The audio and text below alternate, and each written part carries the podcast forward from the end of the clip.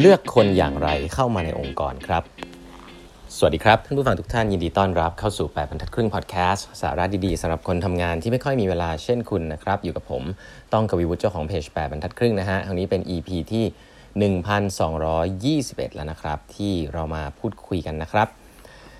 วันนี้นะครับผมก็จะเล่าต่อนะฮะถึงหนังสือบิวนะครับ รอบนี้เนี่ยเป็น topic ที่สำคัญอันหนึ่งนะครับเราเป็น topic ที่ผมชอบมากๆนะครับนั่นคือเรื่องของการหาคนนะฮะการจ้างคนแล้วก็การ firing นะครับหรือการให้คนออกนะฮะก็แนวทางน่าสนใจนะครับเขาบอกว่าจริง ๆ แล้วเนี่ยช่วงแรกๆอะไม่ยากครับในการที่คุณทำบริษัทนะเวลาคนคุณมีคนสักประมาณ10 คน 20 คน 30 คนอะไรอย่างเงี้ยส่วนใหญ่มันก็จะเป็น referral นะครับ referral คือ เพื่อนชวนเพื่อนมาอะไรอย่างเงี้ยซึ่งไม่ได้ผิดนะเพราะว่าหลักการเพื่อนชวนเพื่อนไม่ได้ผิดนะถ้าเกิดว่าชวนเข้ามาแล้วก็ให้คนอื่นสัมภาษณ์นะครับแล้วก็เพราะว่าส่วนใหญ่คน referral เนี่ยเป็นวิธีที่ดีมากๆนะครับคือวิธีหนึ่ง referral เนี่ยมันจะทำถ้าคุณต้อง assume กันนะว่าการ referral มันจะดีก็ต่อเมื่อคนปัจจุบันของคุณดีก่อนนะถ้าคนปัจจุบันของคุณดีเนี่ยเข้าใจว่าเขาเจอเป็นอย่างเงี้ยแล้วดีเขาก็จะอยากได้คนที่ดีๆเข้ามานะครับเพราะนั้น referral จะ work แต่ถ้าคนปัจจุบันคุณไม่ดีนี่อย่าอย่ามี referral เลยนะอันนี้สำคัญนะครับทีนี้ มันก็จะมีช่วงถัดไปที่เป็นช่วงที่ referral ไม่เวิร์กแล้วเพราะว่ามันต้องมีระบบระเบียบอะไรมากขึ้นนะครับ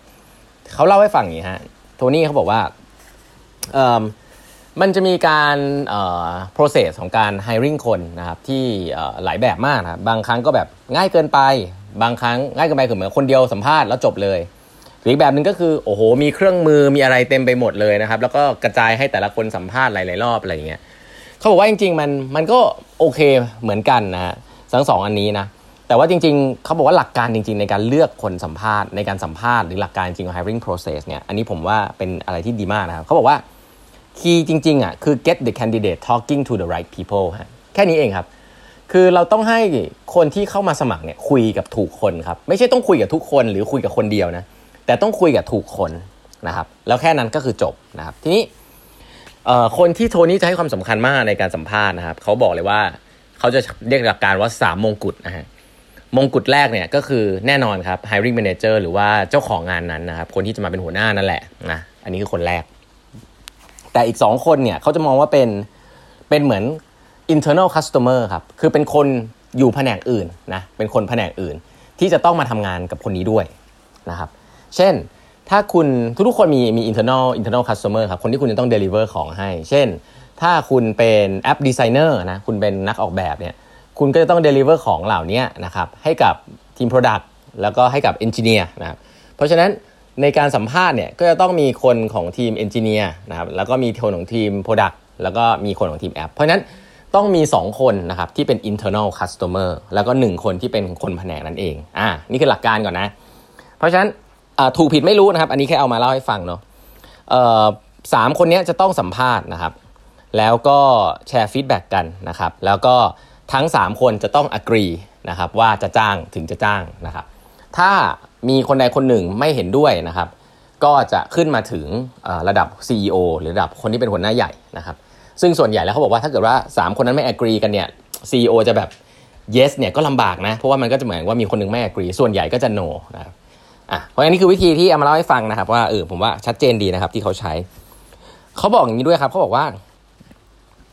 สิ่งหนึ่งซึ่งบริษัทควรจะคอมมิตนะฮะเขาเขียนในนี้นะว่า คุณเนี่ยใช้เวลาเยอะมากนะครับกับการรีเฟอร์คนเข้ามานะครับกับการถามคำถามนะฮะกับการให้ลองทำงานนู่นนี่นั่นนะครับ เมื่อคนคนนึงเข้ามาแล้วเนี่ยเขาควรจะสตาร์ทจากการได้รับ trust 100%นะครับไม่ใช่ว่าคนคนนึงเข้ามาแล้วอมองว่าจะต้อง prove ตัวเองจนได้ trust 100%นะครับอันนี้คือมุมมองของเขานะ ผมว่าก็ ใช้ได้นะจริงๆส่วนตัวผมอะผมมาทำงานสไตล์นี้เลยนะครับแต่ว่าหลาย ๆ งานบางทีก็ต้องแบบเข้ามาแล้วพรุฟตัวเองก่อนอะไรอย่างนี้ก่อนก็ว่าไป แต่นี่คือมุมมองของเขาก็คือ ถ้าคุณเสียเวลาจ้างคนเข้ามาตั้งใช้เวลาขนาดนี้เลือกยากขนาดนี้เนี่ยเข้ามาแล้วเนี่ยคุณจะต้องตัดสินใจที่จะ trust คนเหล่านี้ครับแล้วก็สิ่งที่น่าสนใจก็คือเวลาคุณ trust คนเนี่ยคุณจะผิดในบางครั้งฮะเวลาคุณ trust คนบางที 90%นะฮะคุณก็จะเจอคน 10%ที่แบบคุณ trust ไม่ได้ครับแต่สิ่งนี้ เป็นสิ่งที่องค์กรส่วนใหญ่จะทำก็คือเมื่อคุณเจอ 10 คน 10%ที่ trust ไม่ได้อะคุณจะ implement ระบบอะไรบางอย่าง ที่ทำให้กลายเป็นว่าคนอีก 90%ทำงานยาก อันนี้คือความไม่ฉลาดนะครับ เป็นความไม่ฉลาดเลยของการสร้าง policy ส่วนใหญ่แล้วจะเป็นลักษณะของผู้บริหารที่ risk averse นะครับไม่อยากให้เกิดเหมือนจะกลัวโดนด่าหรืออะไรเงี้ยแต่มันจะทำให้คนอีก 90%ที่ trust ได้เนี่ย demotivate ครับก็คือ demotivate คนดีนั่นแหละกลัวกลัวคนไม่ดีเกิดขึ้นก็เลย demotivate คนดีอะไรเงี้ย หลักการนี้ผมว่าไม่เซอร์ไพรส์นะ คนส่วนใหญ่จะพอทราบอยู่แล้ว คนในองค์กรรู้ดีครับ คนทำงานรู้ดี HR ก็รู้ดีแหละ แต่บางทีก็ไปตัดสินใจอีกแบบด้วยหลาย ๆ เหตุผล เพราะฉะนั้นหลักผมไอ้ basic พวกนี้จริงๆ ผมยกตัวอย่างง่ายสุดเลยนะครับ ก็คือการการ clock in clock out แล้วกันอ่า basic อย่างนี้ การต้องมาทำงานกี่วันนู่นนี่นั่นมาทำงานตรงเวลาหรือเปล่า อันนี้คือ concept ของการไม่ trust นะทีนี้เรารู้สึกว่ามันมีน้องบางคนที่เป็นอย่างนั้นจริง ๆ ที่มันต้องใช้ระบบเนี้ย แต่มันกลายว่าถ้าเราเห็นแบบนี้ปุ๊บคนเดียวอะคำถามคือเราต้องให้ทุกคนมานั่งตอกบัตร มานั่งตื๊ดบัตรหรือเปล่า นี่คือความผิดพลาดที่องค์กร implement อะไรแบบนี้นะครับ คือมันสื่อสารว่าพนักงานเชื่อใจไม่ได้นะครับแล้วถ้าพนักงานรู้สึกว่าเขาทำอะไรก็จะติดขัดไปหมดเนี่ย อันนี้แหละ องค์กรคุณจะไม่ได้ใช้ potential ที่แท้จริงของพนักงานนะครับ และอันนั้นคือสิ่งที่เสียหายมากที่สุดนะครับขององค์กรก็คือทำให้พนักงานเนี่ยไม่ได้มีใจจะทำงานแบบ full potential นะครับ แต่สิ่งนี้หลายๆครั้งมันก็เป็นเคมันก็ไม่เป็น KPI อะผมก็ต้องยอมรับนะมันบางทีเรื่องจับต้องไม่ได้พวกนี้แหละที่องค์กรเนี่ยพลาดก็คือ เมื่อมันวัดพวกนี้ยากก็ไปวัดอะไรที่มันง่ายๆครับวัดเวลาทำงานอะไรเงี้ยนี่คือความที่ต้องเรียกว่าน่าเสียดายนะครับ อันนี้ก็คือสิ่งที่โทนี่เขียนไว้ ผมว่าตรงกับคอนเซปต์หลายๆอันของเรื่อง innovation นะครับเวลาโทนี่สัมภาษณ์นะฮะเขาบอกเขาจะถามอะไรนะส่วนใหญ่เนี่ยเขาจะถามคนนะครับว่า เขาจะสนใจ 3 อย่างนะ who they are what they've done why they did it นะครับ ก็คือคนคนนี้คือใคร นี่เป็นนิสัยยังไงทำอะไรมาบ้าง และทำไมถึงทำสิ่งนั้นนะครับ ส่วนใหญ่เขาจะตั้งคำถามกับคนว่าเริ่มต้นนะว่า คุณ curious กับเรื่องอะไร คุณสนใจเรื่องอะไรอะคุณสนใจเรื่องอะไรมากๆนะครับแล้วก็เขาสนใจเรื่องนั้นแล้วเขามีความรู้อะไรแค่ไหนอย่างไรสนใจจริงหรือเปล่าในเรื่องของ passion นะครับแล้วก็คุณอยากเรียนรู้เรื่องอะไรนะครับเขาถามด้วยว่าทำไมถึงถึง ลาออกจากงานเก่านะฮะแล้วก็จะโผล่ว่าลาออกจากงานเก่า เพราะเรื่องอะไรครับเขาบ่นทีมงานโทษคนอื่นหรือเปล่า แล้วถามว่าเขาทำอะไรหรือเปล่าที่จะก่อนที่จะลาออกทำอะไรบ้างนะครับ หรือว่ารีบรีบลาออกเลยครับ fight เปล่า fight harder ไหมเป็น fighter ไหมนะครับนี่คือเหตุผลในการลาออกจากงาน ซึ่งจะบอกว่าคนคนนั้นเป็นคนยังไงอีกคำถามหนึ่งซึ่งแตกต่างกันนะคือแล้วทำไมอยากมาเข้าบริษัทนี้ล่ะสองคำถามนี้แตกต่างกันนะฮะคุณต้องได้เหตุผล ที่ compelling มากๆว่าทำไมคุณถึงจะต้องเป็นบริษัทนี้ด้วยครับ จะชอบ Product จะชอบเพื่อนทำงานจะชอบอะไรก็ว่าไป แต่ต้องมีเหตุผลนะครับว่าทำไมถึงอยากจะเข้ามาทำงานที่บริษัทนี้นะครับ อันนี้ก็คือคำถามง่ายๆนะครับ ซึ่งผมว่าไม่ใช่เป็นเรื่องใหม่อะไร แต่ว่าเป็นสิ่งที่โทนี่เนี่ยให้ความสำคัญนะครับ ก็เอาไปใช้กันได้นะครับอีกวิธีหนึ่งที่เขาใช้ในการคุยกับคนดิเดตก็คือ simulate work ครับคือ ตั้งโจทย์ปัญหาขึ้นมาอันหนึ่งนะครับอาจจะเป็นโจทย์ที่ปัจจุบันคุณมีอยู่ก็ได้ แล้วก็ถามเขาว่าเออจะแก้เรื่องนี้ยังไงนะครับแล้วเวลาแก้เนี่ยไม่ใช่ถามโยนให้เขาคิดคนเดียวนะให้เขาลองพูดมาเหมือนกับคุณเป็นเพื่อนร่วมงานนะแล้วลอง brainstorm ก็ดูว่ามันเข้าขาไหมนะ brainstorm ดูว่าเขาถามคำถามอะไรนะเขาถามคำถามเรื่องอะไรเขามีไอเดียอะไรบ้างนะครับมัน flow ไหมในเชิงของ culture ในเชิงของการฟัง body language